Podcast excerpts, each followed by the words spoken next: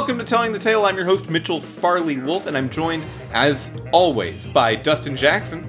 I'm Dustin, and I got no joke this week. That's great, because I'm gonna continue the intro. This is a Awesome. podcast where we're going to cover every single Telltale video game from when they were active producing video games, and this week we're covering The Walking Dead Season 2, Episode 4, Amid the Ruins, released on July 22nd, 2014, directed by Jason Latino, designed by Mark Darin, and written by JT Petty and Eric Stirpe.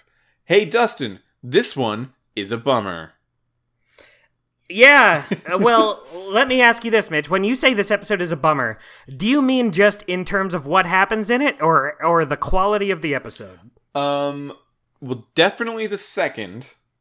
Um, I- the I think- quality we, we can talk about. Yeah, I think this is a very sloppy, not very good episode, at least in comparison to other Walking Dead episodes. Okay, I'm very interested in this take. Uh, I I feel like I'm uh, I'm poised to agree with that. I think, um, but I haven't Yeah. been thinking about it in in those strict terms quite so much. Yeah, um it's like even the first time I played it, I feel like it was the low point for me. But even playing it again now, I'm like picking out more things I didn't even remember and uh Mm. it, it's it's kind of like Moai Better Blues where it's like on its own it's like fine I guess, but just in comparison to like we had some really good uh, times with Sam and Max before that. So that just was the low point for Sam and Max. I feel like this episode isn't like horrendous. It's not like I'd even say it's better than Moai Better Blues, but boy, there's a lot that I don't like about it. Yeah. Um I think that just in addition to having a lot of potential character deaths depending on how you play it, um a lot of bad times in Yeah. general. Uh in addition to all that, it just doesn't feel like it has a great flow. I think the writing I, I I never say this on the Walking Dead episodes, but the writing in this one felt noticeably uh, more stilted than normal. Uh, and I'm, I'm Yeah. talking specifically about the dialogue, not necessarily plot stuff. Um, Mm-hmm. the, everything that this character, who we met last episode and did not say very much during last episode, Jane, says, "Holy crap!" It's it's it, it, it takes me out of it hard. Uh, it was episode four of season one that we had a similar character that we debated the merits of. Um, Mm-hmm. And remind me of what her name was. Molly. Molly. Okay, yeah, Molly came in and she was this badass trooper of a person, right? Like a uh, seemingly special ops trained, but is also just sort of from really humble beginnings and has no training. And uh like, like she's a she's an assassin and a survivor and, and everything. And it just seemed really weird to see this person so early in the apocalypse. This person already exists somehow. Um, Yeah. It, it might seem like, okay, we're building toward a time where everyone is this, but not yet. And with Jane, we're seeing that a little bit. It's a lot calmer, and she's not as um, overpowered, but I think she is a lot more like, oh, you're really all the way in already in being this kind of person. Um, and she don't don't even get her started on her dead sister, which is a she will go on and on. that's a terrible sentence to say and laugh through, but also it's every sentence that she says. yeah. If this were someone in real life, I'd be more like, "Oh, I'm so sorry for you." But with The first a couple pretend times. person, yeah, with a pretend person in a video game, I'm like, "All right, maybe give me a little more to work with." Yeah, because But that being that being said, I do think Jane, to me anyway, feels like a better version of Molly. She feels a little more of a realistic. She's like you said, she's not so overpowered. She just knows some strategies and what to do. yeah, Uh, she has she has more flaws. She has like a story to her. Uh, not that Molly didn't, but I feel like with Jane, it feels a little more real, I guess, Mm-hmm. for lack of a better word. Molly felt like a character in this world. Jane feels like someone who could actually exist. Jane feels like the concept of having a dead sister. That's true. I never thought about it before. It's its essence of sister death, just uh, like Yeah. in perfume form. Yeah, you can take one look at Jane and say, "Wow, now I know what it's like to have a dead sister." You talk about her a lot. Just every it's it's bewildering. It's every other sentence. She's like, Jamie would have loved this. And then like she starts she like gets choked up and doesn't finish her sentence. Like, really? On the fifth mention of Jamie, you're gonna not finish your sentence and get choked up about it? Well, well, Jamie had really a leather coat once. You can't do that about leather coats. what I think is really interesting about that is Jane is the one who's. Uh, You talked. We find out that she left her sister behind. Mm-hmm. Um, This is this is a, a weird way to start talking about the plot of the episode, but I think talking about Jane is very important and interesting in and of itself. So yeah, go ahead. We're, Yeah, we'll we'll this is- dive in this is- here first. yeah, this is a very Jane heavy episode, but what? I, so we find out that Jane, for a long time, was really pushing her uh, sister, getting her going, uh, having hope for her. But then one time, sorry, I had something in my throat. Ooh. Anyway, uh, so uh, one time they're like stuck on a roof, cornered by walkers, and Jane is J- her sister Jamie is like, nah, mm, I'm not really feeling it. I'm a little sad. Uh, so Jane is like, all right, fine. Well, I can't do anything to help you this time, and she left her behind, and uh, that didn't work out so good for her. Uh, so this plays a big part in who Jane is. She's saying, "Don't let other people drag you down with them," and I think that's interesting to me because she let her sister go, and now she can do anything but let it go. Oh, okay. That's that's a very interesting advanced take. I love that, Dustin. Yeah, I mean, I I get it. I don't want to be a jerk. I don't want. To, obviously, she lost someone who was important to her. It makes sense to talk about them, but uh, you know, maybe that's why. Maybe at the time she was like, "All right, well, I got to move on without you. I got to look out for my safety." And now that just really haunts her. Like she she tells Clementine like that's the best way to go about it, but what the results that came from that just like eat away at her and she's just and Jane's been alone by herself like for a while. She says she's uh, a loner.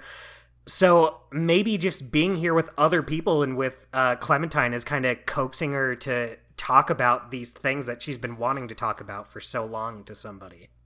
Yeah, uh, it, it does feel a little bit like if your friend gets drunk and they start talking about like their middle school ex girlfriend, um, just over and over again. It's like, okay, cool, but like, why, why today? It's uh, it, it's been a long time since middle school, maybe.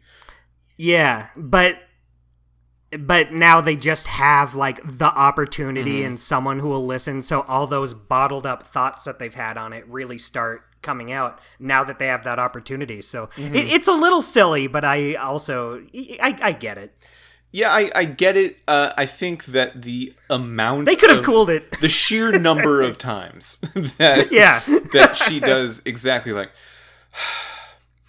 Jamie was good at walking. Like uh, you need to she also had two down. feet for walking Jamie was always Yeah, I- putting her left foot in front of her life, right, right foot in order to propel her forward and move through the wilderness, just like we're doing right now.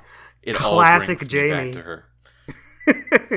yeah i wonder if uh th- this is kind of jumping a lot ahead to uh, near the ending but uh, jane and luke end up uh, making sex with one another. Yes, um, I, I wonder if that's all she would talk about to like maybe they didn't even have sex and she was just like jamie this jamie that. Um, if I were Luke, I would not have sex if that were the case. Uh, yeah i would be like um let's talk about something else i think Yeah, let's try let's try a different uh, tack here. Let's let's let's take it in a different direction. Look, Jane, you're great, but I am really. I feel like I'm not gonna be in the mood after this next sentence you're about to say. Um, yeah, and I definitely want to talk about um, that scene later Mhm. because that's that's a big moment. But uh, but Jamie, Jane's sister, exists in the dialogue primarily to get you thinking about Sarah in this way. Yeah. That's the goal with that uh, dialogue choice. It's ever present just in order to get you as Clementine thinking about okay, is Sarah like my Jamie? Is she the sister who I can say, you have to jump over a roof right now? And if I can't throw her and I can't just stay with her and I can't fight him off and I have to jump in order to live and she won't do it, what do I do next? Um, Mm-hmm. and you're put in, you're put in a couple situations with Sarah this episode. Um, and I believe that she can live through this episode, but I'll tell you right now, she did not live through mine. Um, want to know something really silly? Uh, she dies either way in Okay. this episode at the same point. Like the part where she falls off the balcony and gets uh chomp chomped by walkers. Yeah. Okay, so that's the part that it ha- that is where she died, but I picked to save Jane in that moment. Uh, we, we can we can talk about that in as we talk about the plot. I feel like we're really getting ahead of Okay. ourselves now. The, the There's just so much to talk about. because the big thing, if you listen to last episode, that you already know we are going to have hugely different parts of this episode about is what happens to Sarita. Yeah. So So, Dustin, I'm Mitch, still thi- mad at this, you. this is why I did not want to tell you why. Yeah. I apologize for my choice, but Yeah, I'm still mad. Whatever. yeah, I'm no, I get it. I'm sorry, but that's you know Well, that's the way things played out. So, Mitch, why don't you tell us how it played out for you? Okay, so if you didn't listen to last episode, the way that that ended was you're given a choice as you're uh, you're covered in walker guts. You're filtering through a huge swarm of walkers, also known as zombies, and Sarita uh, gets bitten like in slow motion on her wrist, and you realize, well, that's a walker bite, and you have the option of taking your little axe and axing either the walker's head or Sarita's arm. Uh, and, and to reestablish why I did what I did, it was established earlier in that episode that if you amputate, uh, amputate the effect, infected area very quickly, you don't necessarily have to become a walker hmm um, it because there there is it feels magical, but it is a physical basis of zombification in this universe. Where if you uh, just don't let the infection actually travel through your entire body, it's still just in the arm, and you've cut it off. Yeah, we heard that's uh, how Reggie survived. Right? Yeah, Reggie survived that way, and I'm thinking, okay, you've literally just given me the information to know what to do here. So, how did that work out? It out? didn't work out, Dustin. yeah. Uh, yep. I feel like I feel pretty betrayed by that narratively, honestly. Why Yes, show me the I- Reggie thing if that's clearly I 100% agree. That's now you are seeing why I did not slice off Sarita's wrist. Well, okay. So here's what happened. I cut off her uh, her arm, and it's like three quarters of the way up to the elbow. It's like after the elbow, but it, it, it's uh, close to the elbow. And she's screaming. She's visibly upset about it. Yeah, understandable. Yeah. And uh, she's flailing around, which is exactly not what you want to do if you want to not be eaten by zombies. Yeah. Uh, so at that point, she's just like screaming, and five more zombies immediately bite her all over her body. Yeah. and uh, Kenny runs over, horri- horrifyingly mad at Clementine, and uh, does manage to shove all the other zombies away. Um, but then now you're in a situation where you know, okay, Sarita's dying of blood loss from the arm thing, and also has a bunch of other zombie bites that you can't amputate all of. Uh, You She'd, you have she'd to be like a head her. afterwards. Yeah, which hey, it's happened with like people have been in little uh like duffel bags as heads before. We've seen that. That's true.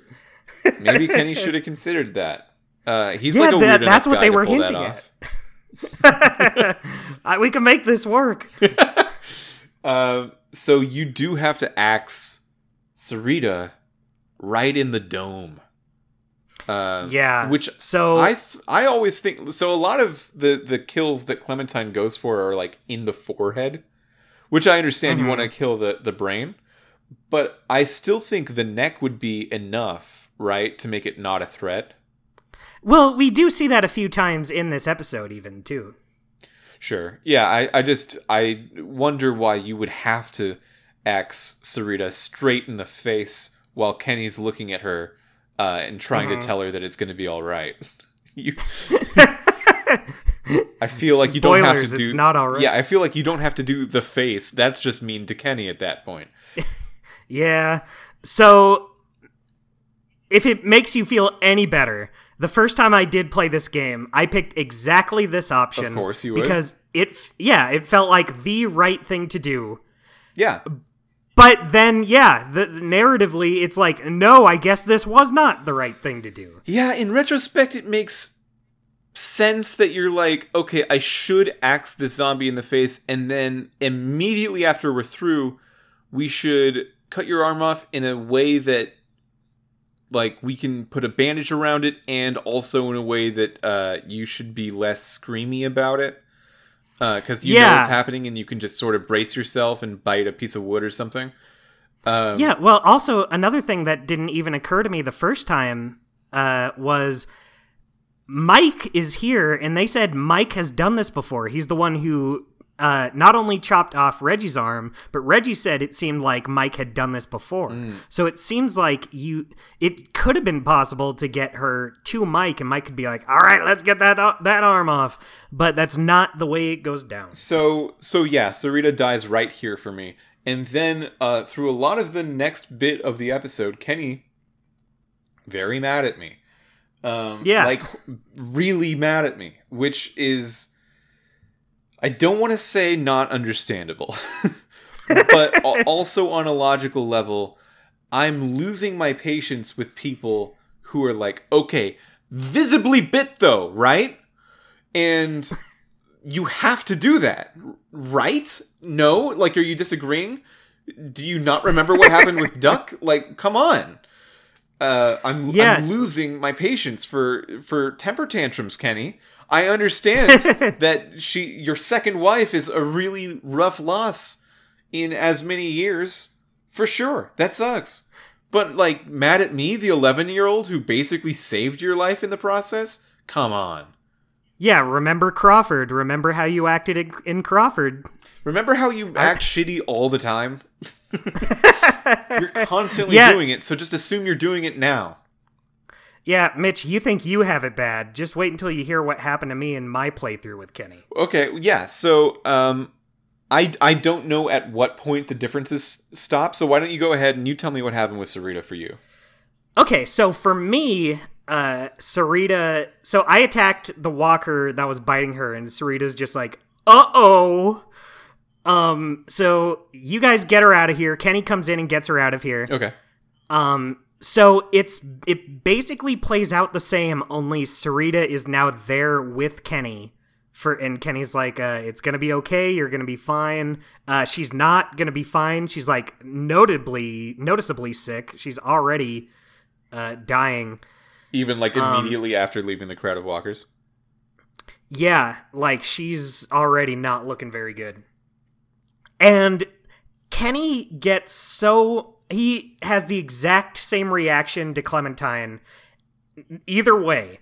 So like I, I can kind of see where he's coming from when you chop off Sarita's hand and get her and she gets like bit by walkers because she screamed. Like when you think about it, it's still not really. I, Clementine is the one who cut her hand off, but she's also the one who screamed. Okay. But if if he has Sarita and she's dying, he, he says like the exact same things. He's just as mad at Clementine Really? about it. And Clementine didn't even do anything that time. It was your She- inaction. Yeah, he uh, basically that's how it feels. He says like, "Don't you think you've done enough today?" And I'm like, "What happened? Okay, you know what? I, don't know what happened." I think this episode is bad. I'm I'm turning I- around and I actually think this might be the worst episode of the Lo- The Walking Dead so far because Definitely. that I- is so manipulative. Uh, Yes. I I don't respect that. I don't respect um, the anger that you face from people that you're supposed to like um, actually not mattering what you do.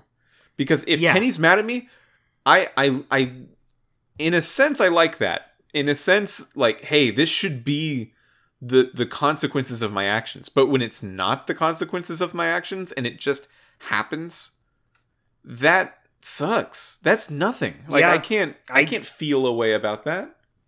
I definitely totally agree. Like it, it's one thing if she if she slices off Sarita's hand, that's still kind of a contributor to how she died. So I can understand Kenny being upset at Clementine for that.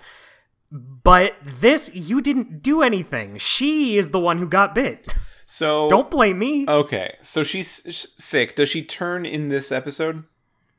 She does not. Kenny takes her into the tent. He says his goodbyes and he makes sure she doesn't turn. I guess we never like see or hear him like shoot Sarita, but you do see her lying in a pool of blood. I didn't get a good look at her. Oh. She's kind of positioned in a weird way. So it. I think they're trying to get across that Kenny made sure she uh, didn't become a walker, but it is So so they had a conversation about it, and then he he killed her.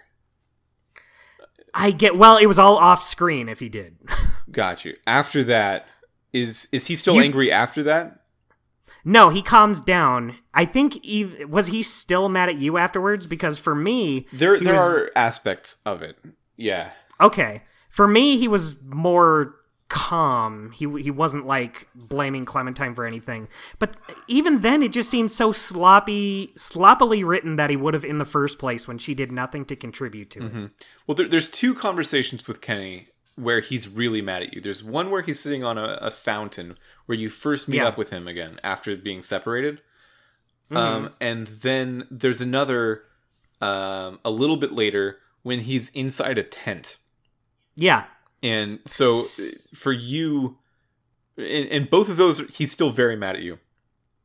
But the In- tent in the second one, he was. Um, it- I don't know if it's the same thing that you talk about for for both of us, but for me, it was him, uh, Clementine saying, "Hey, you really need to go help Rebecca." Oh, and then okay, so how did Kenny react to that? I'm guessing not very well. It was it was not very well at first, but with with Clementine just continues to explain like, "Hey, yeah, you know, maybe I fucked up." Nah. maybe I fucked up, but also, hey Kenny, you were a father and delivered and went to classes for your for Duck when Duck was uh fetal. So you need to go buck up and help the person that is currently alive and going to have a baby. Mhm. Um, and Kenny's like, "All right, I'm still mad, but I'm gonna I'm gonna go do it. I guess. I, I guess I'm still I'll mad at you, Clementine. You're 11. You should know better. You're a whole 11. You're a eleven. You're one whole 11 now, Clementine. Grow up. So the way it went down for me is he was very mad in the fountain one, and the the big difference is he has Sarita in his lap. Uh, he's watching over instead of her just not being there at all. And but he says the exact. I've seen the way it plays out both times, and he says like the exact same stuff. That he says, "Don't you think you've helped enough?" And then he says, uh, "Just because you're a little girl, Yeah. uh, you know that whole thing." He says, uh, "You can't get other people killed."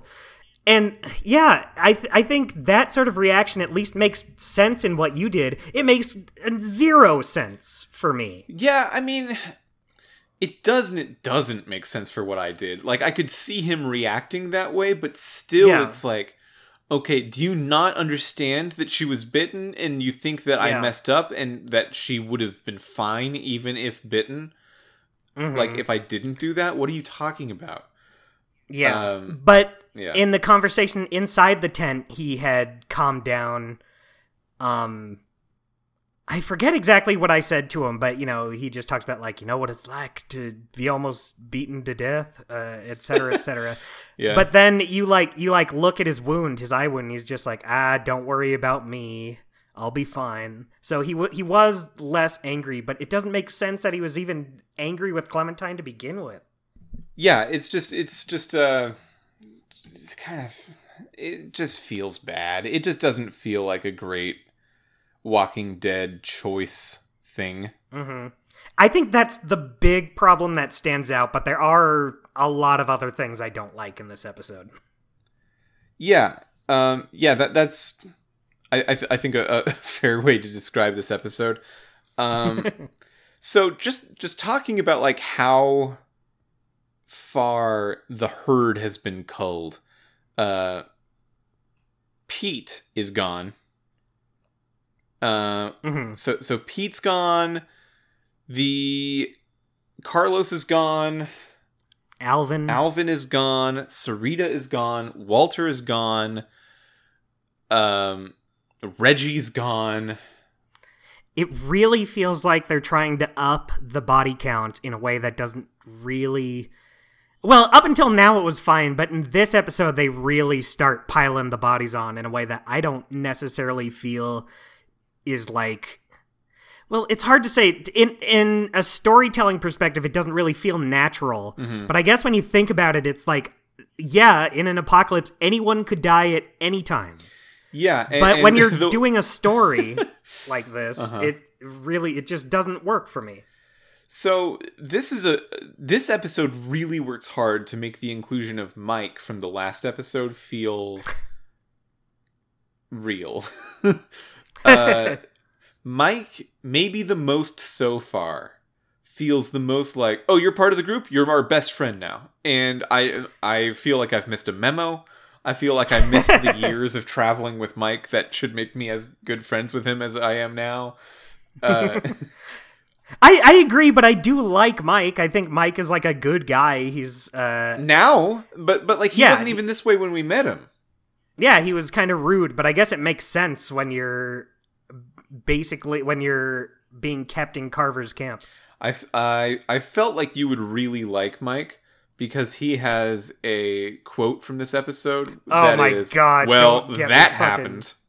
Jesus Christ. I was watching, uh, I think it was Adam I was watching play it, and I was like, I fucking forgot he said that. Mike, I'm really trying Thin to ice, root bro. for you, man.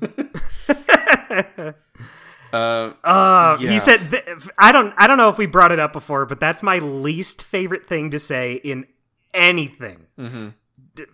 To the point where if it's done in like a comedic way, I'm like, yes, now I love it. But if you do it unironically like this, it's the worst ever. It's like, yeah, it did just have what? What's that supposed to convey? Fuck off. Yeah, it's it's something. It's it's like the thing where if you're hanging out with your friends and something wild happens and your friends say unprompted, "Well, that just happened," and your friend like isn't trained in comedy and hasn't gone to open mic nights trying to make it as a stand-up comedian and they don't read books then they're just trying their best and that's pretty good that's all right but hey, Walking Dead, you're written by professionals. Yeah, don't just drop a line like that, please. well, that was something. Gee, I, I'd even take that. I'd even take that over that happened. Well, that's a fine. How do you do? well, what do you know about all that? Uh, yeah, mine is my least favorite thing. I'm sure we've already talked about this on the podcast. Is fine feather friend. When anyone says, "Well, how are you today, my fine feathered friend?" Especially when it's like, "Okay, you're not a bird. You're just sort of saying it jokily as if it's a joke, but you're not a bird."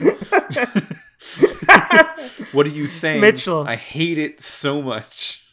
I'm so sorry because that's actually one of my favorite things to say for that exact reason. I, it's so. I mean, it's it's it is that it is the thing you're talking about. It's just the. It's not anything. All right. Yeah. There's a lot of things in this episode that aren't anything, but yeah. A lot of not so fine feathered friends in this episode. so so here's the backbone of the episode. We've been talking about character moments a lot, but here's the the plot. You get through the horde of zombies with or without Sarita. Carlos is dead. Um, after you get through, you're separated from Luke, Sarah, and Nick, who are in one faction. Um, you're with uh, it's, it's Clementine, Rebecca, and Jane. And Bonnie, Mike, and Kenny have already gotten to the place, the rendezvous point. Mhm. Uh, so the first thing to do is just check in with Bonnie, uh, Bonnie, Mike, and Kenny. Bonnie and Mike are fine. Kenny's pissed. Um, Nick, Sarah, and Luke just haven't come back yet, and, and don't seem to be on their way. So you and Jane go. Uh, I'm pretty sure it has to just be you and Jane, right? yeah. Okay. So you and Jane go and you rescue them. And it's a really fun feeling moment where um, clearly Jane is trying to exercise some of her memories of having a little sister uh, and teaching Clementine how to do stuff. And she's having a way better time than normal because Clementine is smart. And the whole thing about Clementine is that she is not a helpless little sister like a Jamie type or a Sarah type. She's someone who, like, if you train her how to use a gun, she will be of equal use with that gun as you are. So, so she's having a great time. Uh, they they totally spies this uh, rescue of uh, Luke and Sarah from totally spies. Y- yeah, I don't know why that's the thing I'm reaching for. The episode would be called Um Walkers Much? well, that just happened. Uh, oh, and I, I forgot to mention they do find Nick, and this is the way that they uh, close off Nick's story. Uh, Nick is now a walker, and he's caught like in the uh, like chain link fence of this RV park. yeah. Um, and this is a, I mean, it's as good a way as any to close off the story of a character who could be dead from a lot of different choices already. Yeah, boy, I remember the first time I was like, "Uh, fuck off." Like it, it's, I guess it doesn't hit as hard because Nick was like, I don't want to call him barely a character because our good friend Courtney last night was doing a lot of talking about Nick, and I thought she uh, had some good points about him, but I think Nick was just- great during episode two, from my Yeah. perspective of having helped Nick instead of Pete, because why would I help a bitten? Uh, but uh, mhm. but Nick had some even besides even besides that you know he had the whole thing with uh walter's friend. Like there was a lot going on with nick but then like last episode he's barely there just piping up so you remember he's there. Mm-hmm. and then in this episode he's dead immediately. Off Yeah. screen death. You don't even get to see it happen. And then once you uh kill him once you uh attack his brain he's just out of the picture he's never brought up ever again He's brought up. not even a factor oh right they uh because rebecca asks uh, where's nick Yeah, a, but- few- a few people ask. and Luke asks because Luke doesn't even know. Uh, from his perspective, he was taking care of Sarah in one of these RVs, holed up, and Nick was going to Mm-hmm. go out and try to run for help and come back. Um, but I guess a- Nick, in life, got caught in the chain link fence, and then was bitten by walkers. he boy he really didn't get far Because if he was where bitten he was by walkers in the fence, and then like as a walker got stuck in the fence, which I think would make more sense, then he'd be facing the other direction. Mhm. so, so he was just he got himself stuck co- while conscious, while perfectly able-bodied. He was like, "Oh, "What's this fence doing here? There's a hole in it, and I don't even know what. Do I go in the side did- of the hole?"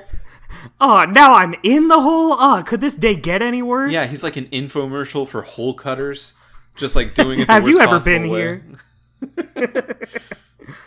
and yeah he i guess he's not that far away from where the others are so i guess he like he went out to get help immediately got stuck in the fence Yeah. and killed You cannot have like a less dig. Well, I'm sure you can have a less dignified death, but it would be hard to outdo Nick. I think. Well, also one thing I didn't even notice uh, in previous playthroughs, I totally forgot about. Nick does get shot in the shoulder um, during the escape, but I I mm, I don't think it I matters. don't. Yeah, I don't necessarily think. I don't think that contributed to this. Yeah, he still managed to get away with everyone just fine. I don't think that ties into him getting stuck in a fence. No, he just gets stuck in a fence.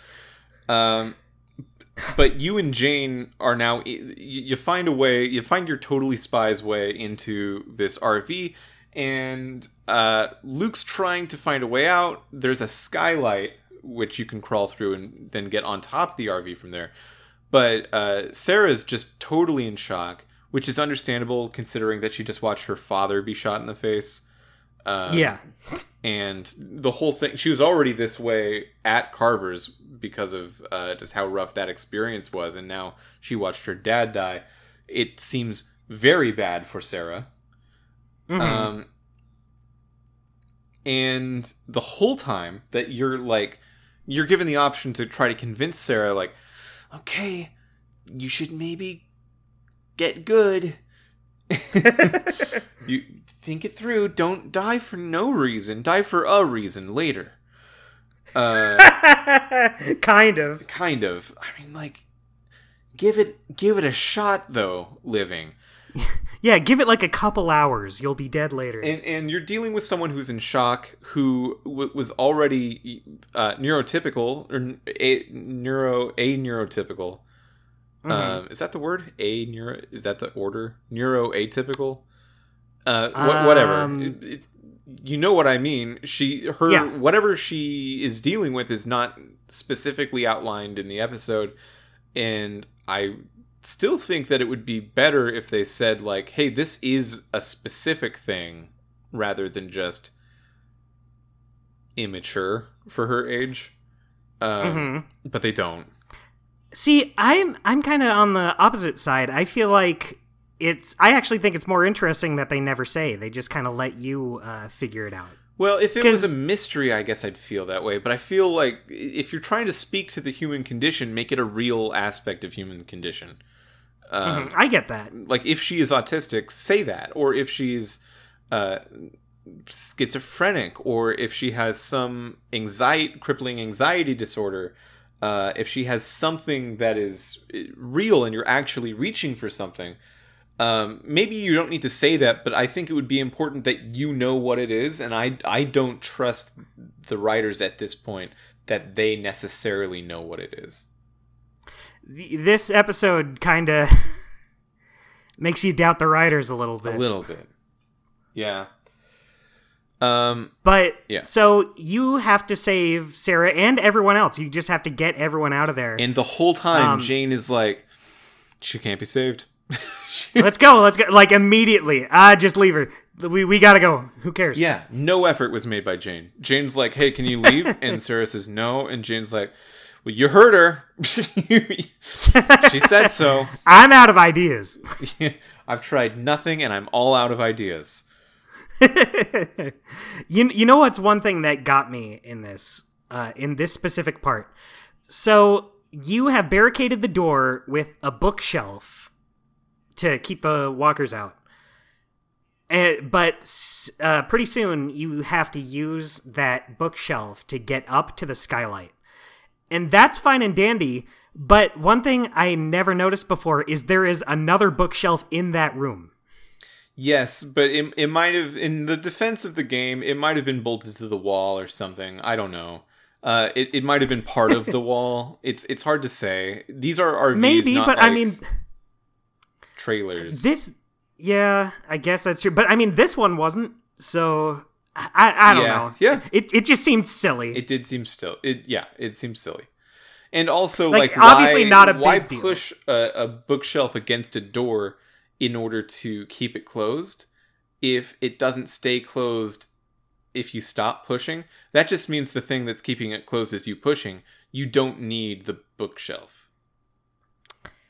Like, do you understand what I'm Um, saying? If if it, if the door isn't opening because th- there's something heavy in front of it, but you still need to push on the bookshelf in order to make it heavy enough, Mhm. then it's you Yeah. pushing that's stopping the door. The bookshelf shouldn't be required.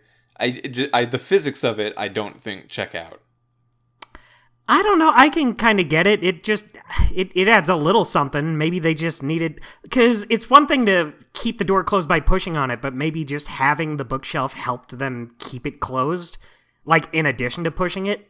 I don't know.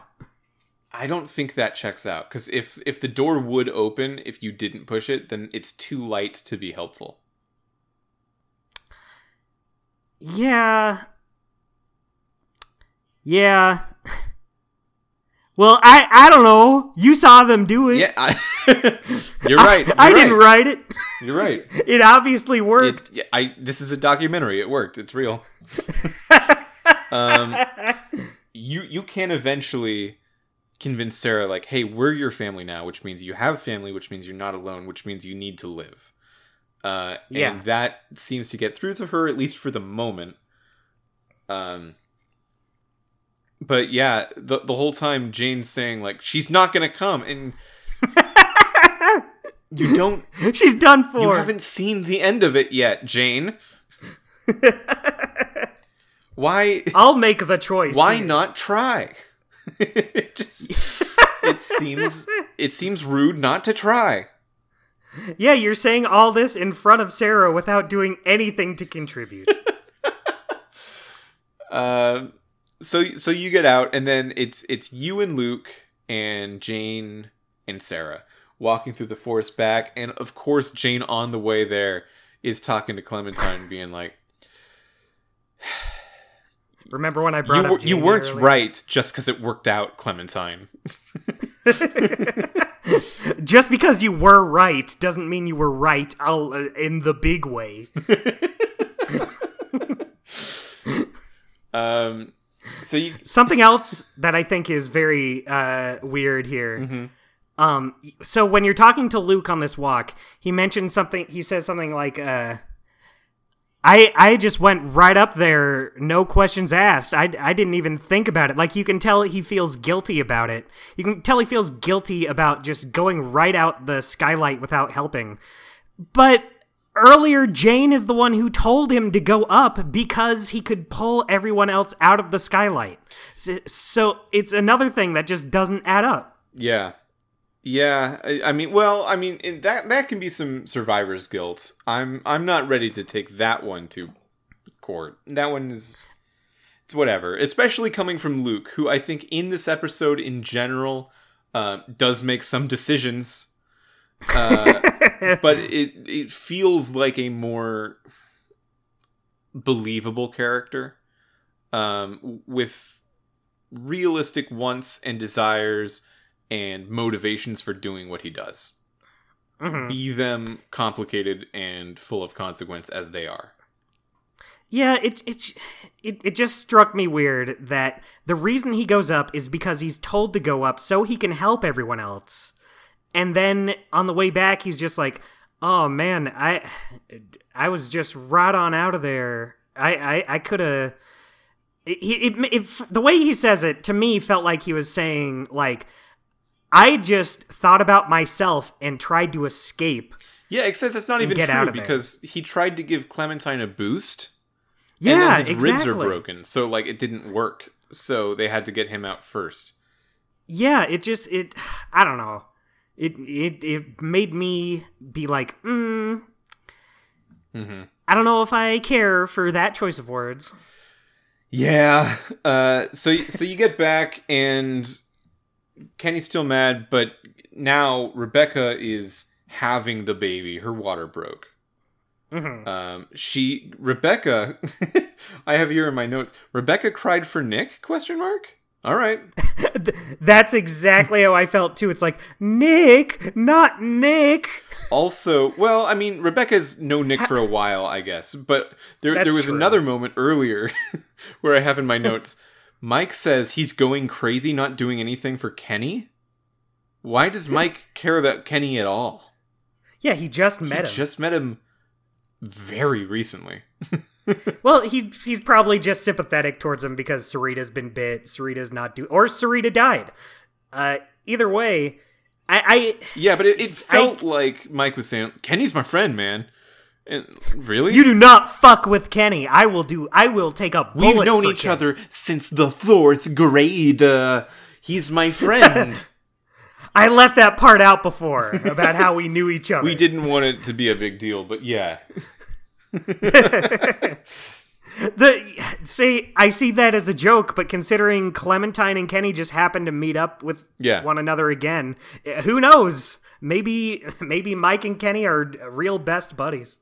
So you need water, you need blankets. You need a place for Rebecca to have the baby that's not exposed and you know they can settle down for a moment of peace even though here by the fountain you seem very fine compared to what will eventually happen uh, Mhm. where they go so i think the moment of peace time to settle down would be where they are but sure um, they, they did they did bring up a, a, a just a gross idea that the zombies are going to smell all the afterbirth Ugh.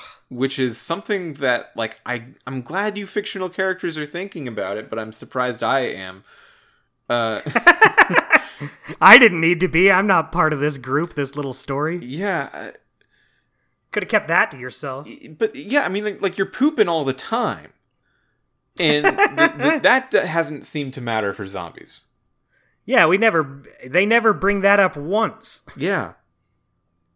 Yeah, but but just because childbirth is gross to some people, they're like, okay, well let's let's make this the smelliest thing that we've talked about so far. In the world of The Walking Dead, this is as bad a smell as it gets. the walkers themselves are incredibly smelly, so it feels like they shouldn't be able to smell that m- much because they're like masking their own ability to smell other things. they should have had a scene where the walkers smell the afterbirth and they're like, "Ew, let's not go over there." Ew, is this from a woman? Ew, gross. I know we smell bad, but pee you. Uh, so the the group splits up again. Kenny stays with Rebecca to help coach her through the thing because he's uh because he f- fathered a kid once, and I guess that makes you an expert in. I'm well, they bring up that Kenny did help deliver Duck when he was born, so he's done it before. So. Mm-hmm. I, I guess considering everyone else in the group, Kenny is the one to go to for it. uh sure yeah. I mean, Sarah. I guess Sarah can't help at all, but she's the daughter of a doctor. You'd think that maybe she would have picked up some. I don't know. Anyway, uh, there, there's a Civil War museum, and I really want to talk about this. Just the idea Okay. of a Civil War museum, and there's uh, a Civil War like tourist trap kind of thing. Uh, two different buildings they can go to because I guess they've found themselves in the middle of the ruins of an actual Civil War battle. Yeah, uh, I I guess so. Uh, yeah, It is called Amid the Ruins. it yeah, and I it, it seems that the ruins are both the society, the ruins of society as we know it now, and also ruins of society that, like the last time society completely broke down in America and Mhm. houses were divided, which is another name from this season. wow, they really thought about it. Um, so so Jane and uh, you ha- have the option to do this too. You go to this uh, like gift shop thing, and it's up on a ledge with a deck. It would be very hard for walkers to get all the way up the stairs, except we find out later, not that hard. Um, and it, it's shelter. It's very safe. Uh, and if you go with Bonnie and Mike, you do have to do both of these, but the order you can choose um, you go to the Civil War Museum where you will eventually find an old Confederate gray coat that you'll have to use as blankets. And uh, you do find some jugs, some big jugs of uh, clean water. Right. You also find a raccoon. You also find a raccoon. You try to eat it, you can't. Uh, and then you see that the raccoon has kids, and then Mike says, "I still want to eat that raccoon." Yeah. So, well, what Mike says before is, I would eat the shit out of that raccoon. and bo- both Bonnie and Clem look at him like, uh, okay. You eat its shit, Mike. I guess that's eat shit out of a gross for raccoon? you. Yeah, there's a lot of just writing in this episode. yeah. Th- very Uh, funny. That's not what I meant. Come on. um, Come on. Grow up. who is in charge? Uh, This is also the same scene with uh, that happened. So who was put in charge of the Civil War yeah, Museum? it- scene? I guess Who it all revolves around Mike, really. Yeah, which sucks because overall I do like Mike enough as a character. He's the one who carries the water. He remember? comes out of nowhere. He can carry anything. He he is constantly doing Joss Whedon esque cli- uh, like quips. And you know what? I don't have any room in my heart. I've chewed through all my room in my heart, Mike. Well, to be fair, you do you do make a lot of space considering all the characters who get left behind. So, the Civil War thing. Civil War has Uh-huh. been a major thematic element through both seasons so far of The Walking Dead. And I don't know if this is also something that comes up very frequently in the comics or the show. Um, but the the Telltale crew seem to really be leaning on this uh, this metaphor of the Civil War, and in this episode in particular, it is very heavy handed, like everything else in this episode. but I do think that it, it's a continuing thing from the very first episode of the first season. hmm Lee has always said that he is a uh, a major like student of the Civil War. He he's uh, really into Civil War history and in reenactments and stuff, which as a black man he found to be uncommon among his peers Mhm. because you know the Civil War is about the idea of slavery, which uh, the idea that a bunch of white people are fighting over your existence can feel pretty demeaning, I imagine. Right. Uh, but but he's he's got this fascination with uh, it. He it doesn't really. It never came across that he viewed it in the way that I initially thought he might view it because if you are written as a black man who is incarcerated, you might view the Civil War as the story of your freedom or something. And that doesn't Mhm. seem like his angle. He never really did. He was always just thinking about it from like the perspective of brothers fighting brothers. J- just countrymen from the same country fighting each other. Um, which is what The Walking Dead's all about, right? That's it, Mhm. it's not the walkers that'll really get you. It's mistrust among peers. it's the living that'll get you. hmm I guess we are the real Walking Dead, huh? Fuck you. I was gonna say that. uh but but yeah and and there's a constant reminder of hey why are we fighting each other when there's a real threat happening? And and the the metaphor there m- might be like why is the north fighting the south when we have this real threat of slavery actually uh, hurting so many americans all the time? Hmm and uh, from in season two that that gets way stronger where there's literally a divided house where a house divided cannot stand that's an abraham lincoln quote about the civil war originally Yeah. um, and now we're amid the ruins of the civil war literally uh, what what do you think that means to you why do you think they're they're uh, driving that so strongly Um. I don't know. I guess I didn't really think about it. all right I'm sorry to say.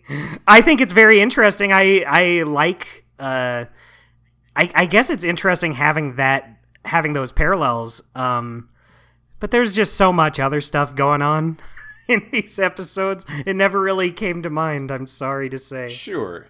Um, I think the way that we talk about the Civil War in popular culture now is that the North are the good guys and the South are the bad guys because the North was anti slavery and the South was pro slavery. And hey, you know what?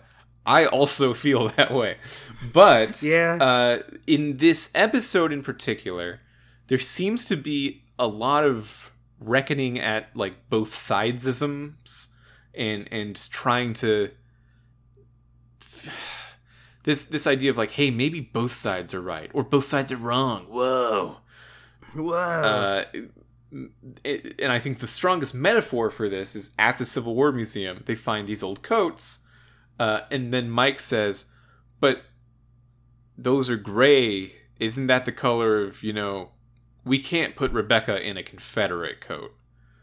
Mhm. And I think your first instinct as a survivalist at this point would should be, uh, "Shut up, Mike. It's a coat."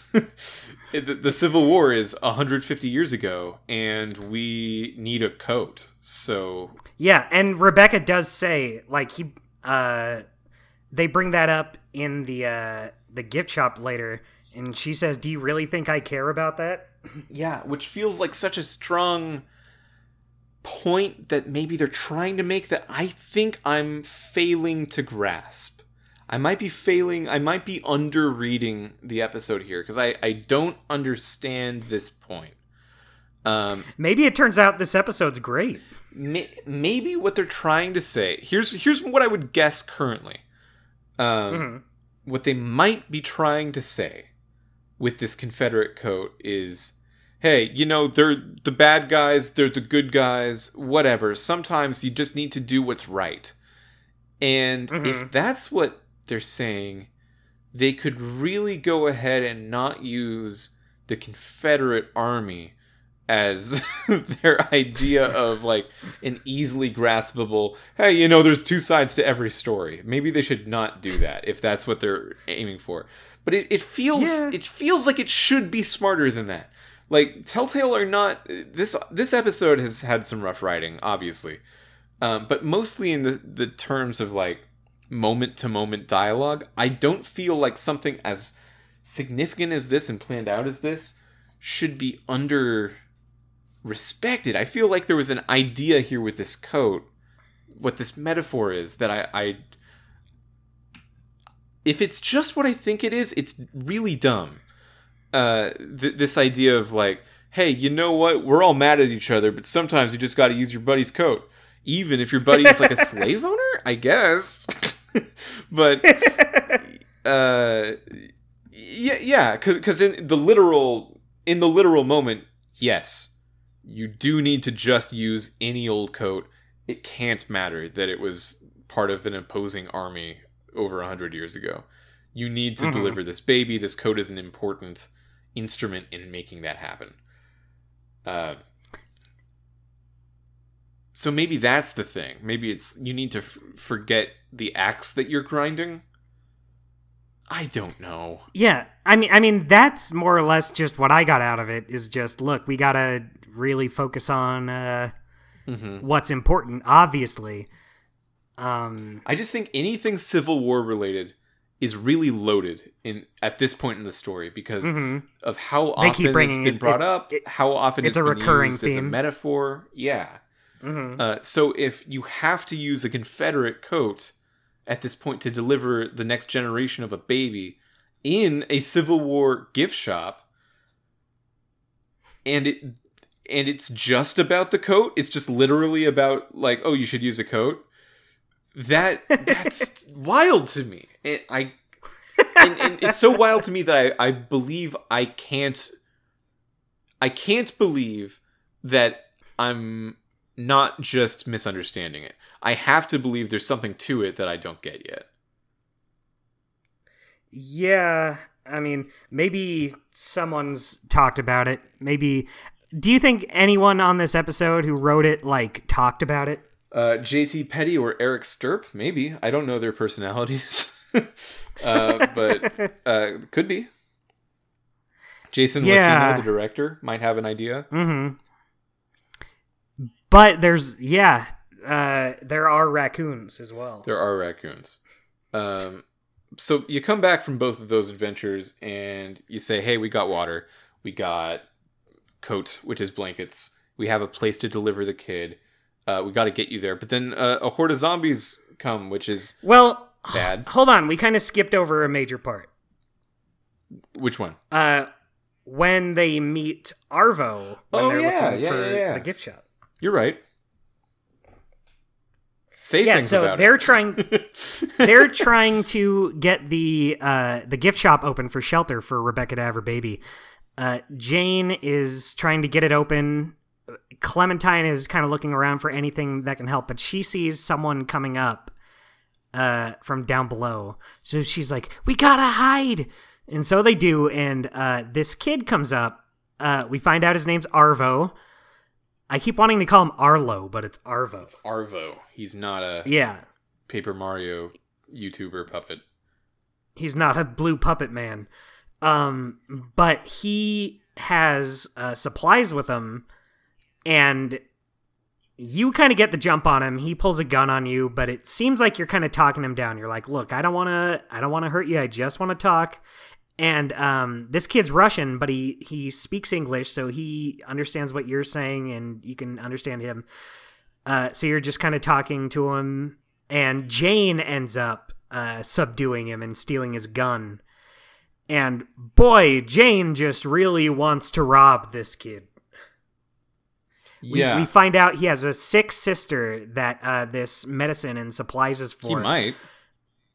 Yeah. Um but yeah, so they don't know if he's telling the truth. He could be a big liar. Um but even then, I don't know. Jane really is like, "We got to rob this guy." And you know, at first it seems like, "Whoa, Jane, you're really taking this too far. We really just needed to talk to this guy." But she is kind of right about the things she said. It's not like she's doing it for purely selfish reasons. Like you have people in your group who could use this medicine Yeah. And it, it's not the right thing to do but boy you really do need it so what did you do did you rob arlo I tried not to, but then Jane did Arvo. anyway. yeah Yeah. that's exact well even then i feel like that's exactly what happened to me too but it didn't look like jane even robbed him Yeah, It that was my confusion too. It looked like Jane just sort of gave the bag back, but he, she might have taken Yeah. some medicine. If she took medicine they sure didn't show it and you watched like Yeah. he got the bag back and left and I could then- imagine some sleight of hand. Like maybe in universe, Clementine didn't even know until it kind of came back to bite her later. yeah Um.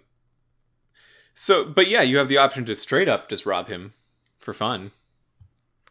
Yeah, and you know, obviously I didn't, but I do think this I I think it's a smart choice to be like, well, everyone in your group Kenny has his eye bashed in, Rebecca's about to give birth. She's already not looking very good.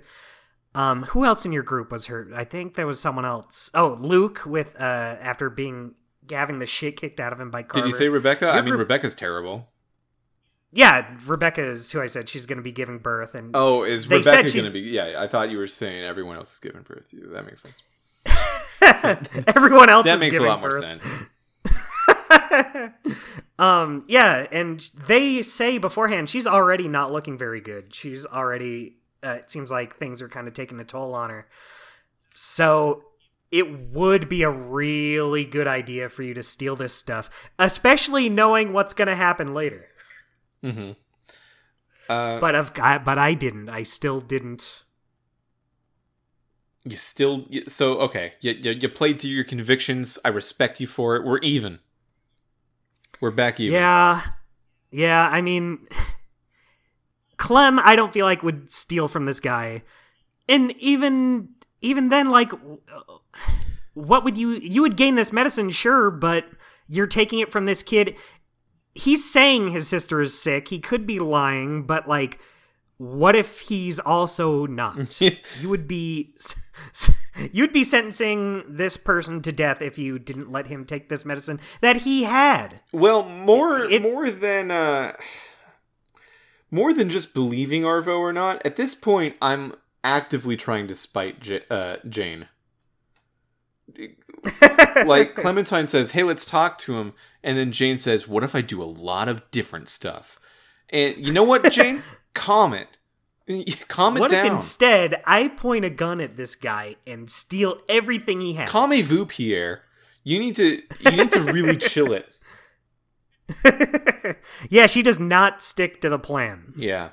Uh so yeah, as as you can tell, that does come to bite you later. Um so you, you get all this stuff after all those things. And you're headed toward the uh the gift shop again. This time there is a zombie like horde on your tail. They're they're fighting you on the way there. Kenny thought for a second that he could take all of them out with one crowbar, uh, and then realized that there's more than one of them. and he, and he really wails on this one walker, so that's also not gonna work to take out all the other ones. yeah, he's spending a lot of time on the one. Um, it it kind of recontextualizes Carver's death scene a little bit because Kenny's uh he he spent such a long time killing Carver with like direct blows to the face, and at the time it felt like oh wow he's he really hates this guy, but now watching him do that to one Walker, uh, it kind of feels like oh Kenny just doesn't kill people very fast. Kenny, he's just Kenny not just great at it. time, and that's going to be a problem actually. Now that I think about it, a gun would probably be more useful. Probably more useful. Does attract them, but they're already in the area, so that's that part's done. Yeah. I don't know what set them off to uh, to attack this area. I, I don't know why a whole horde of them is on their way right now. Maybe Yeah, they didn't do anything to alert them. maybe they can smell the, the labor in practice. We smell a baby. Yeah, it's the smelliest thing in the world, I guess. So even though it's not born yet, Let's go over there. yeah, it's still inside. Mm-hmm. Uh, so they go back to the gift shop and they found out that the reason the walkers have closed in is because Luke has been abandoning his post uh, of trying to like kill every stray walker in the area he sees because he wanted to have sex with Jane. Mm. What a betrayal of trust from both parties doing a real dumb thing for no reason when they could have just waited a little bit probably. Yeah, you could have just done that later. You could have just done that later. That seems like a weird thing for Jane to do. Because Luke says Jane is the one who proposed it. That seems like a weird thing for someone who's so gung ho about surviving. I believe it. I I, Yeah. I feel like that actually makes sense in a in a certain kind of way. Uh, like if if she's so gung ho about surviving, she's probably gonna be like, I'm viewing this in the same way I view extra medicine I could have or food or water I could you know chance upon. I need to be opportunistic about this opportunity. Okay, I get. I guess I get where you're coming Um, from. but still, you know, cle clearly a terrible idea. Uh, yeah, and and Jane has so far had like pretty good ideas. She's the one who finds the shelter. She teaches Clem, uh, like take the walkers out at the knee Mm-hmm. and then go for their head. She's been pretty on the up and up. up Well, until she's now. also said there's no way to save Sarah for reasons that don't make sense. And she said, actually, Clementine, have you considered being all alone? That would be really uh, great for an 11 year old girl like you Yeah. to just be on your own. I see you more as like a cool loner type with no friends. So uh, you can be just like me. you could be just like me, a cool loner type with no friends, who's living for nothing. Uh, Pretty cool. So, huh? Jane, James had like, she's been very practical, but uh, she clearly does not have a team mindset. right? Um, so, so I, I kind of understand this coming from her. From Luke, it seems very dumb. Like Luke, hey, you know, you know that you're there's like zombies out there, and you're supposed to kill them. You know that. yeah, Luke was the one who was given a job. Jane already did her job. She can have sex all she wants. She's, you know, she's put in her time for the day. Luke is still on the clock. she's she's just uh in any old time jane you're clearly fine just keep doing it uh but luke not allowed if it were anyone else, if Nick were still here, he could do this, but you are on Walker duty. um and it, maybe jane said something to luke like hey if it's not now it's probably going to be never because i'm going to leave uh which she does end up doing No, well, Luke doesn't know she's leaving though. Well, that that's what I'm saying though. She Jane might have said that, and then Luke's like, I don't know if she will or not. Uh, so maybe I should jump on the opportunity and not call her bluff. Um, he true. does phrase it as an opportunity, and Jane offered, which is a really weird way to describe sex. But I guess I get it. You know, it's true for for Luke in his case. Um, Yeah, I I guess it makes sense since it's not like these two have any sort of relationship. She's probably just like, "Hey, want to screw around?" And he was like, "Golly, okay." Yeah, like she lost a bet. It feels like the. uh, yeah, fine, whatever. It's. Ah, you lost. You have to have sex with Luke. this is the third time I've lost a bet and had to have sex with Luke in this week. Ah, damn it. Uh, so as soon Clementine like sees them putting their pants back on, and she's like, "Eh, "Luke, come on!" And then everyone is like, "Luke, come on!" You, you child, you, you children. you absolute fool. Uh, so they, they seem very sheepish about the whole thing. Everyone moves into the space they were just in, which I'm sure makes it more awkward. uh, and the, the zombies are coming, so they're like breaking down uh, the gate that they're able to close at the top of the stairs. Uh, but they realize eventually they have to just drop the deck. The, they they have to drop the supports on the deck to make it fall down on all these zombies to prevent them from walking into the place. Um, Well, that's also after we have our next major character death. yes. Well, I thought it was part of this. No, so what happens first is they're moving the uh, cannon hmm to uh, keep the walkers out. And I guess that makes that part of the deck just collapse. Yeah, the deck has held the cannon for probably a hundred years, but right now, with the cannon in a slightly different part of the deck, it's butter for some reason. we didn't pre- we didn't prepare for the cannon to be over there. this cannon has been this deck is for this cannon it is built for the cannon and the cannon being in a slightly different place of the deck and two thin wire supports being cut off are all that is required for this deck to You've completely disintegrate You've sealed your own fate by when you move that cannon an inch. I just can't. I can't with like. it happens so much in this game, and it's a dumb thing to get hung up on. But like, I know what wood is. You know, like I know what. this isn't a foreign concept. Yeah, you can't be like, well, you don't know how the physics of this walker infection work, so we can, you know, say an amputation works in this case and it doesn't in another case. Like, yeah, that's fine. But like like what we were talking about with the physics of the door opening. Or Mhm. uh, I believe in last season we talked about like that wire that was holding the doors shut in the hotel room in episode Right. five. Like that doesn't make any sense. And in in this one, like the cannon being in a slightly different part of the thing, none of this works. none of none of that is. It, it's just silly at that point that like you couldn't think of a better reason for the deck to collapse. Like maybe anything else could have happened. Uh, there could have been This is a pretty light silly fire. episode. There could have been some other things. Like yeah, it, the the the slapstick on a cannon that has just been there for years, moving to a slightly different part of where it already was, making it fall through the deck doesn't make sense.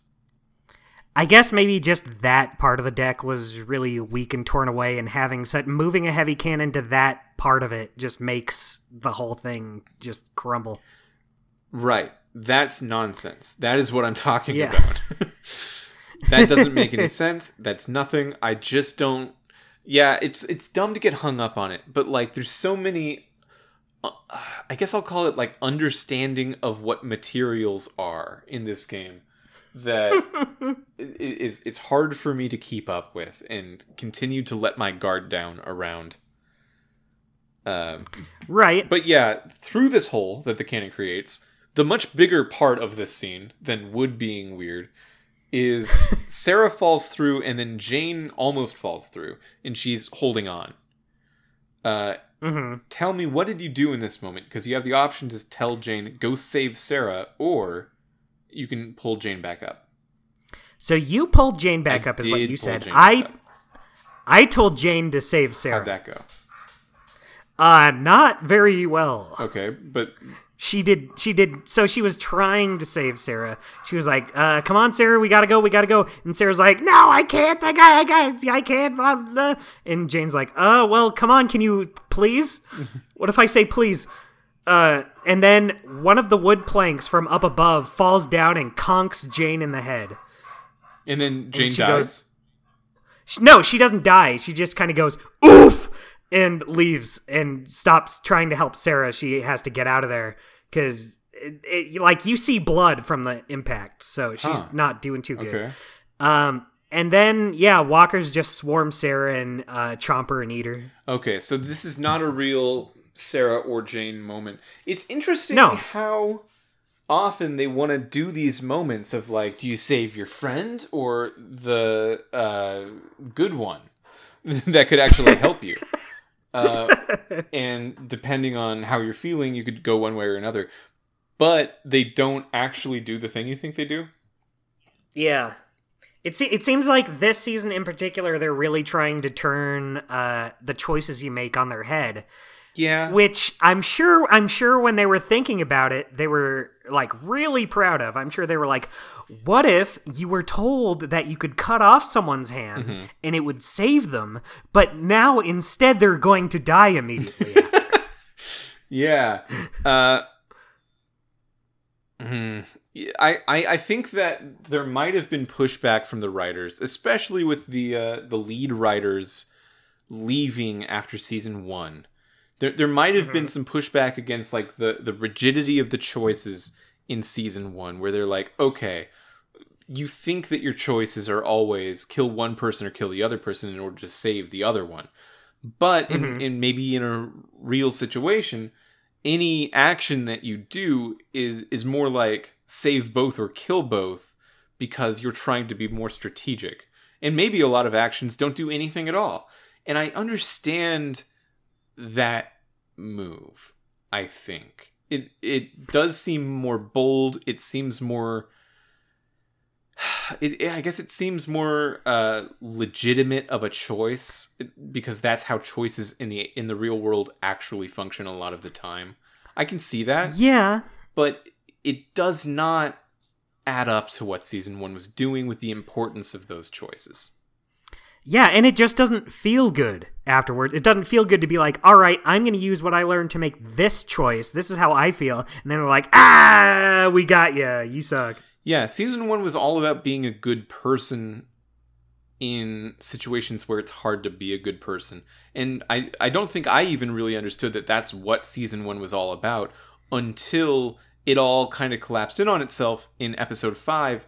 And that is part of why, maybe objectively speaking, The Walking Dead season one is probably Telltale's best game and deserves all the acclaim it got. It's amazing. It's really good. Um, Yeah. And I'm not sure I quite understand season two yet. To me, it just seems like, okay, for real though, can you survive? Uh, so far, maybe in in episode five there will be a similar thing. I don't know. You do, uh, but uh, I don't know how these choices are going to coalesce if they're going to try that same approach or or whatever. Um, but in the meantime, it just kind of feels like um, the more legitimate and realistic you make the systems of a game, the less it makes sense as an artistic project because all of a sudden all the creativity, all the the pushing that you've been doing for it to talk about one or more uh, greater ideas through the gameplay, through the story, through the choices, through every aspect of it, it the more it doesn't come through because it's just Yeah. realistic now. So now you're in a simulator rather than a work of art. Um, hmm and if we're pushing that further from here on out, that'll be interesting to see how it goes. Uh, next episode, we're going to be talking with your roommate Andrew, uh, who is known uh, on the greater internet presence as Secret Agent Ape, who is a a, a well-known uh, game designer in his own right. Right. And uh, I'm excited to see what he has to say about season two of The Walking Dead as a whole, because when he uh, he like kind of beelined it through all four seasons when we started doing The Walking Dead, yeah, he just he just plowed through the whole series. and he very specifically wanted to talk about season two and why uh, he he liked it more than I think a lot of other people in the Walking Dead fandom. I guess liked it.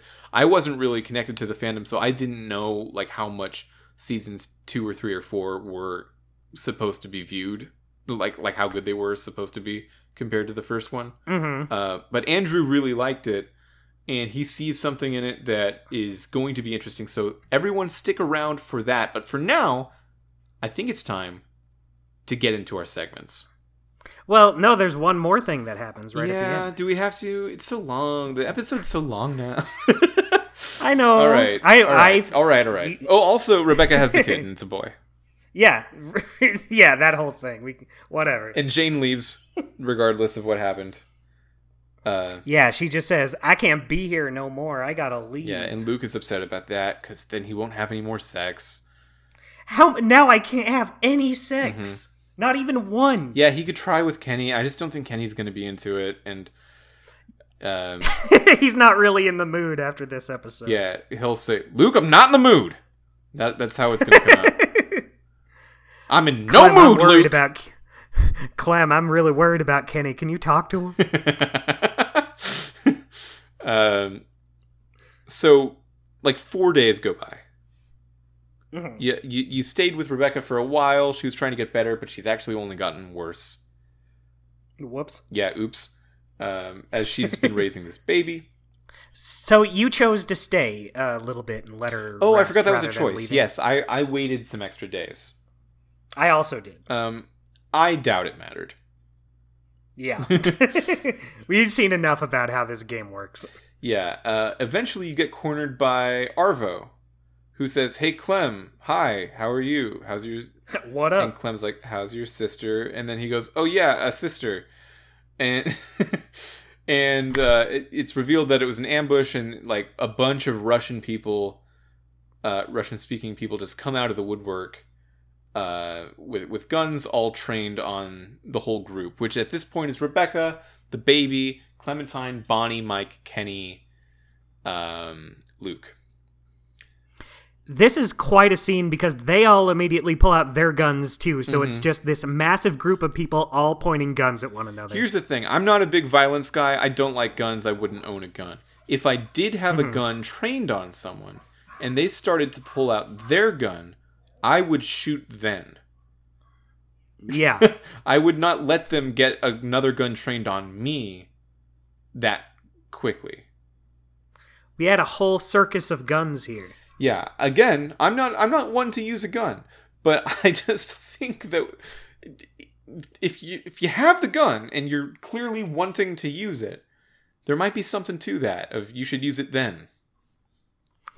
Yeah, but I guess it just comes down to like we are surrounded by these guys. If a single person shoots, then everyone's gonna shoot, and then there's gonna be a lot more carnage than there has to be.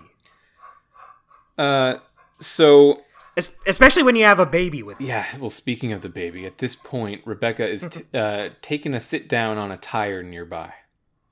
And she sort of slumps over and takes a little nap, which turns into a very long nap.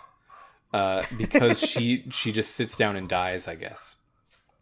Yeah, Um, and boy, it turns out the uh this infection, the walker taking over, really doesn't take too long, does it? No. it's like a um, it's like a few seconds. we saw that on the uh, on the last season, like the second episode of the last season, when the guy uh, who was bit out in the forest just comes back and uh, nearly kills Katjaa because he like lies down and Yeah. then gets right back up as a zombie. That's true. yeah, and, and for some reason, like I he forgot all about already looks dead in the face, like he's decomposed somehow in that one second. it happened real fast. Yeah. Rebecca does that too, which is kind of like, guys, come on, she hasn't even decomposed a little bit yet. Uh, Yeah. So a walker holding a baby is not a good sign.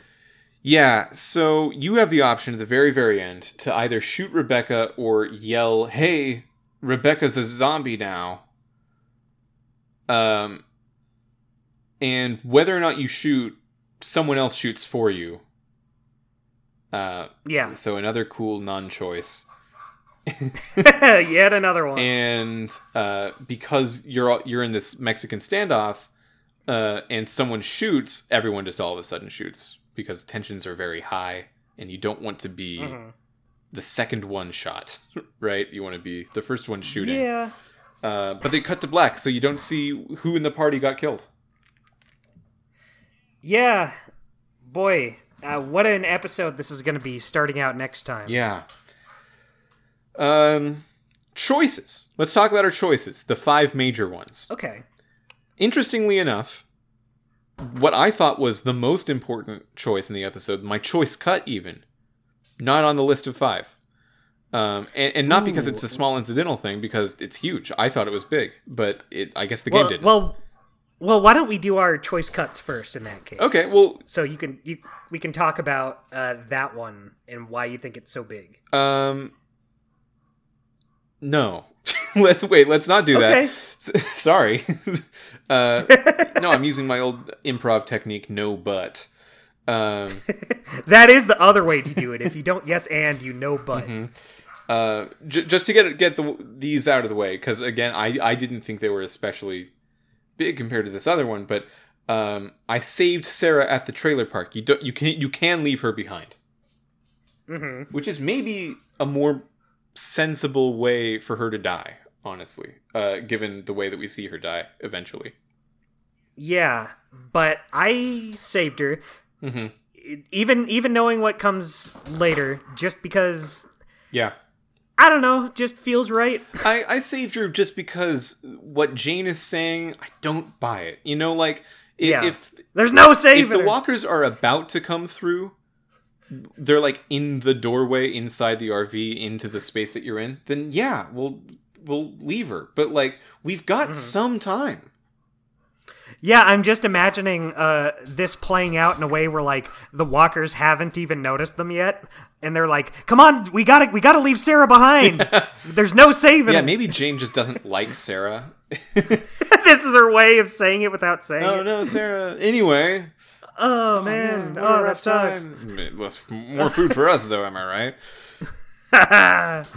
um did not rob arvo that's also, did not rob, rob Arvo. crawled through ticket booth window So you did crawl I through the ticket do booth that, window. yeah. This seems like such a nothing choice. yeah so did you not do it No, I did do Oh, it, but boy, I forgot that it was one of these choices they have at the end. Yeah, so this is at the uh, Civil War Museum. There's a ticket booth that you see the uh, the the water jugs inside of, but the opening of the ticket booth like it only opens a little bit. So Clementine, of course, is volunteered to go in. Uh, but wouldn't you know it, there was a walker in the ticket booth that was being very quiet up till now. Well, what I think is very funny about this is Clem doesn't really uh, volunteer at first. At first, Bonnie says something like, you know, if only someone were small enough, Yeah. they could probably fit through here. And then you're just kind of sitting there next to him, and her and Mike are like, gosh, you know, maybe. Uh, We're all maybe I could just- except wait, Bonnie, you're yeah, Bonnie's an adult, and I yes, I am. and if we're both adults, uh, it's so funny Yeah. because even then the ch- you can have clementine say like all right i'll go mm-hmm.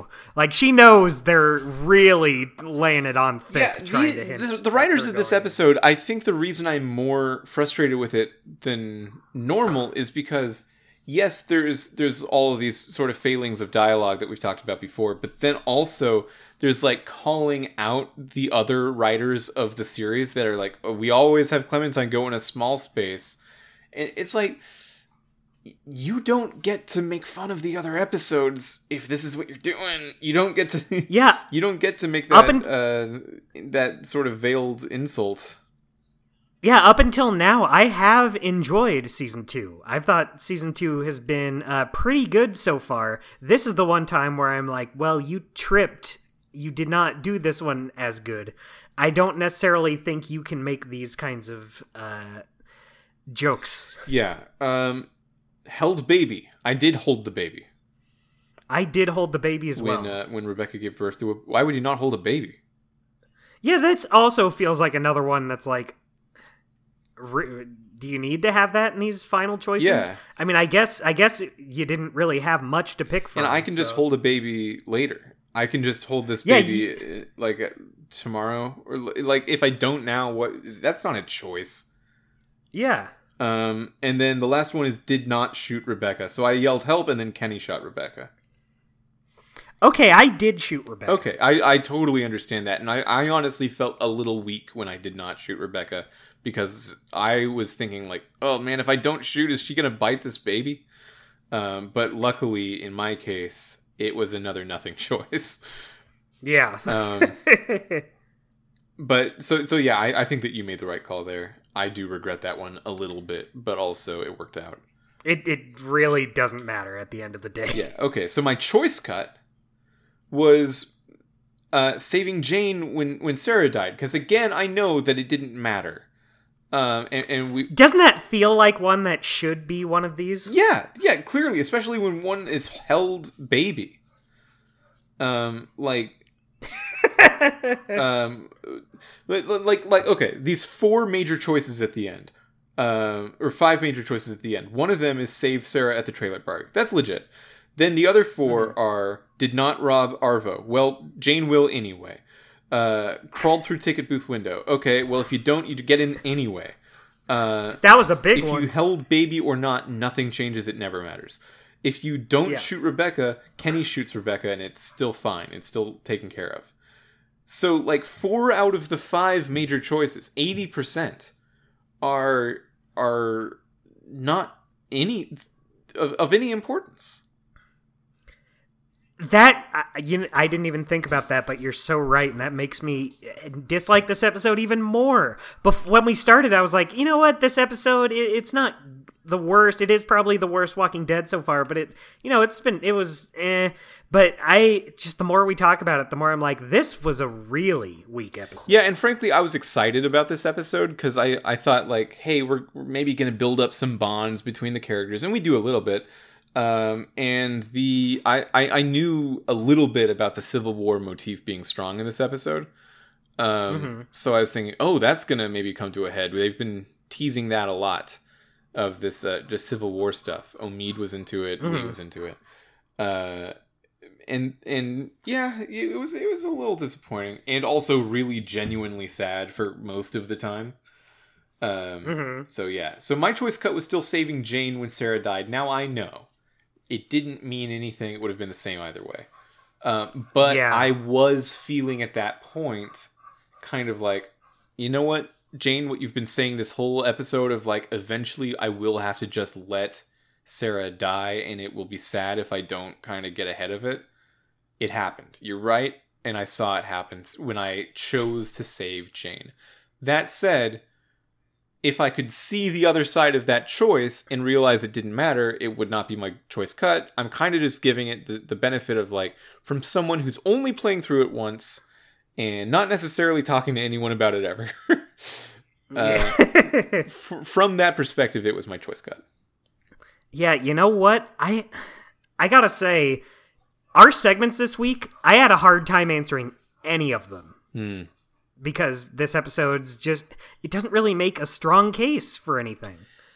Yeah. Um my choice cut was just whether or not to steal from Arvo just because I I of the choices in the episode, I did like that it kind of made me think about like it's not right to do this, but also it would be very helpful if we do this. Like it'd be one thing if Jane is like stealing for her own selfish reasons, but she has everyone else's best interest in mind mm-hmm. when she's uh, saying we should rob this guy. So it did kind of make me think about whether or not it should be done. But yeah, it doesn't really matter either way in the long run. Yeah, I'm kind of trying to view it in, in a more generous lens of like, okay, most of the choices that felt like choices that could have ramifications in this episode don't. So, if that's the case, pretend at least that it's not a failing of the design. Maybe this is on purpose. what would that mean? What's that saying? That mm-hmm. you can make as many choices as you want and you just can't affect things? That does maybe accurately portray the uh, helplessness of their situation. I could see that uh, design choice. Yeah. Uh, maybe that was in their heads when they were making the episode. Mm-hmm. Um, I don't know how valuable that is as a message outside of this context, but yeah, I could see that as maybe a reason that happened. Like sometimes, no matter what you do, shit's just it's just not going to be good. You can't keep blaming yourself or your own choices because a lot of things in the universe just have a way of filtering through and happening the way they're supposed to happen. Um, yeah. Except no one's ever time traveled, so we don't know if that's true.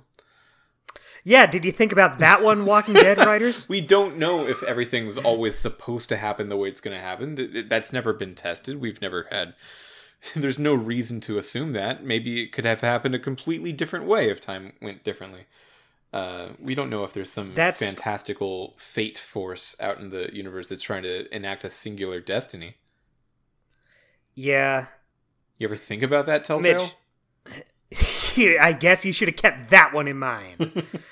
um, before we continue our segments, do you mind if I backtrack a little and talk about a couple things in my notes I wanted to? Bring? Okay, yeah. Um, I feel like out of all the deaths in this episode, I think Sarita's is the only one that feels like it really has any weight to it. You think Sarah's doesn't? Because I, no, because it just happened so fast, and as soon as Sarah's dead, they're like, "Oh, look at the baby." Maybe if Sarah died in the trailer park, it would feel worse. Maybe. Well, that's what I'm thinking. I'm thinking it might just have to do with some of my decisions, because mm-hmm. that's another thing. Like Sarita, for you, died immediately. She was swarmed by walkers. Right. For me, a really good way we to had more time. Yeah. so for me, we had more time. Sarita was dying, but you could kind of let it soak in a little more. Kenny had time to say goodbye. You could think about what's going on with her. But then, like, Nick dies off screen, and then you just uh, so unceremoniously take him out. And it's just like, all right, well, that's Nick, everybody. Give him a hand. Yeah. and and yeah, I feel like Sarah also like they make such a big deal about getting Sarah to toughen up and when I first played this, it really felt like they were building to something with Sarah. Like, you have to teach Sarah that she needs to be strong to survive in this world. And that obviously that's where it's going to go. No, she just dies either way. It doesn't matter. She's whatever. And that really rubbed me the wrong way the first time I played. It still does, but I, I guess just since I knew it was coming, it just and, and then Rebecca dying at the end, you know, it happens. That's the very last thing that happens, so there's not time for it to have any weight right now. And I forget if it does in the next episode. But yeah, it just feels like there's so many deaths in this episode, and the only one that really felt like narratively it had that much of an impact was Sarita. Yeah, yeah, I agree. Um, yeah, it's just it's just a they, weak they episode. wanted I to think feel episode like... three was so strong. Yeah, episode three was really good. We had so much to say about that, mm-hmm. and then this one, it, it's it's not even just like one thing. It feels like it's just like so many little failings throughout the episode. It just doesn't feel like it succeeds in any way. Yeah, um, but that's showbiz, I, I guess. guess. That's showbiz. Earlier, I had brought up um, around season or episode one or two of this that I predicted mm-hmm. that the season would all be centered around Carver as a villain.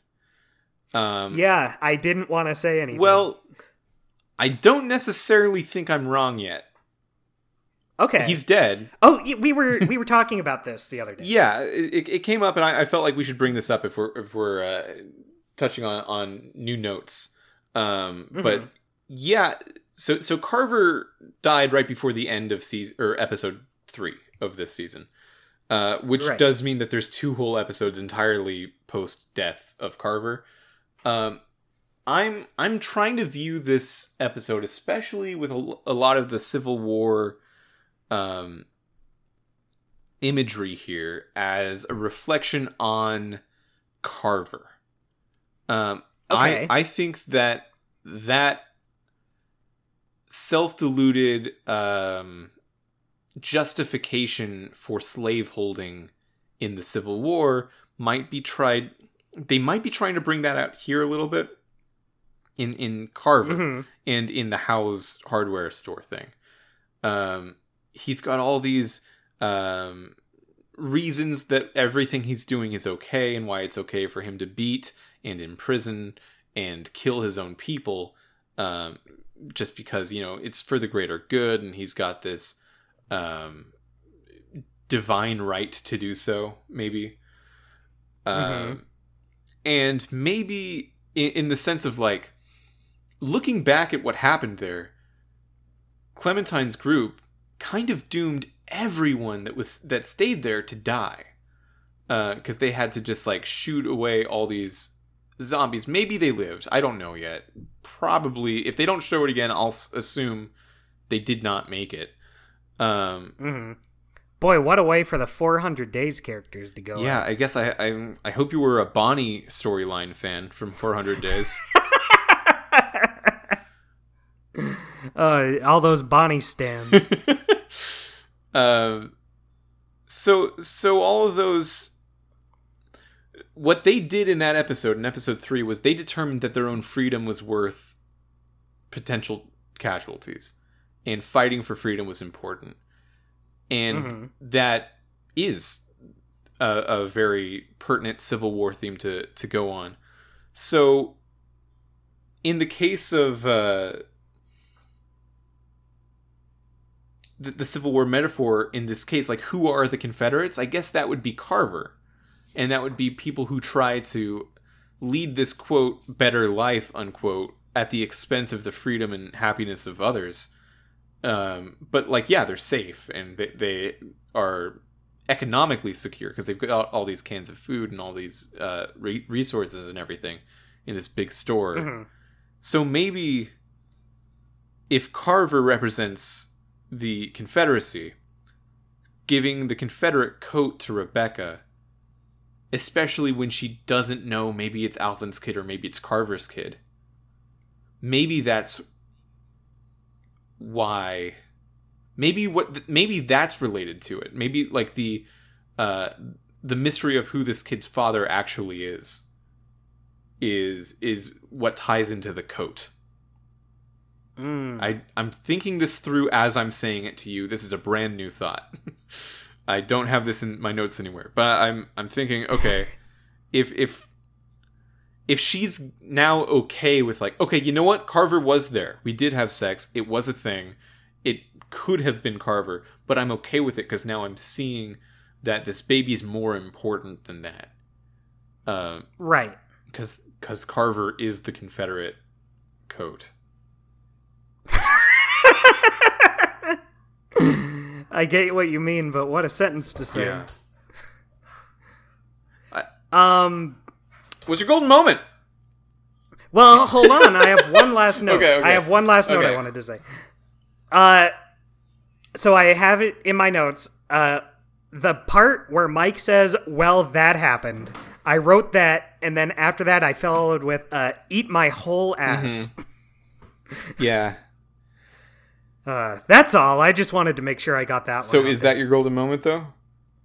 no? Um, boy, I was really struggling to think of a golden moment just because I don't think anything really in this episode hits very hard. Um So I, I guess I just went with the birth of the baby because, like, that's at least like something. That's at least like a hopeful situation. That's something good happening to these characters in this endless sea of misery. So it does stand out, but even then, like, this was the hardest segment for me to figure out. I was thinking about this for like 15 minutes.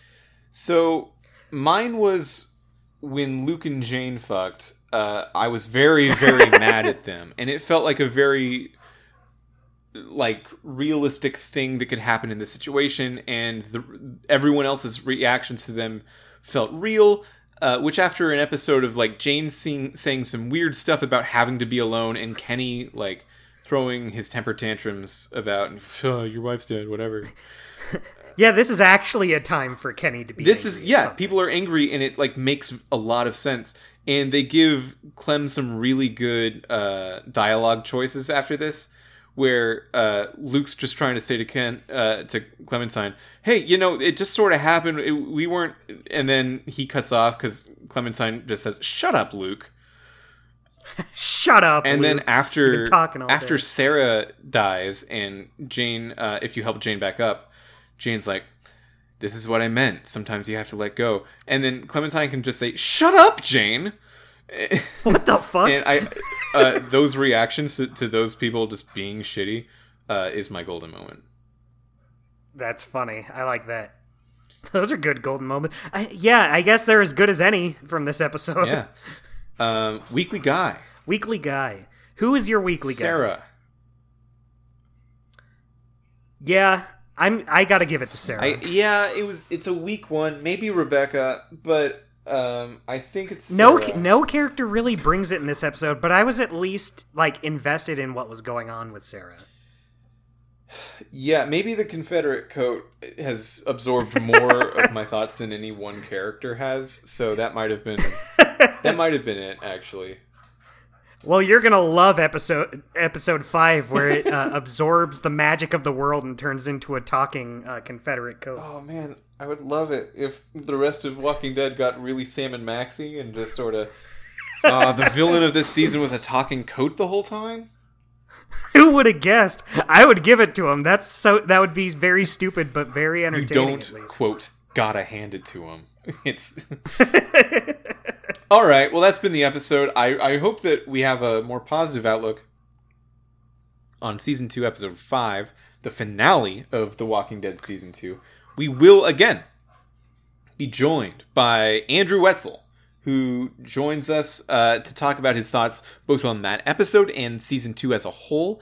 Uh, expect it to go long, probably. I think this is going to Yeah. be a. I I don't really know if this is supposed to be a good season finale or a bad one or whatever, but there's a lot to think about with season two in general, with what it tries to do. So uh, I hope you tune in for that. Remember, in order to uh, further the likelihood that you keep listening to this podcast, you can subscribe to us on Apple Podcasts, Google Podcasts, Spotify, whatever podcast solution that you use to listen to this show. I'm sure there is a subscribe option there. So go ahead and do that. And uh, again, wherever you find us, if you could rate us, that'd be great. Leave a review, uh, tell a friend, tweet it out, mail your senator, whatever you got to do to get more people listening to the show. We'd really appreciate that. It goes a long way. And until next time, we'll see you later. Goodbye.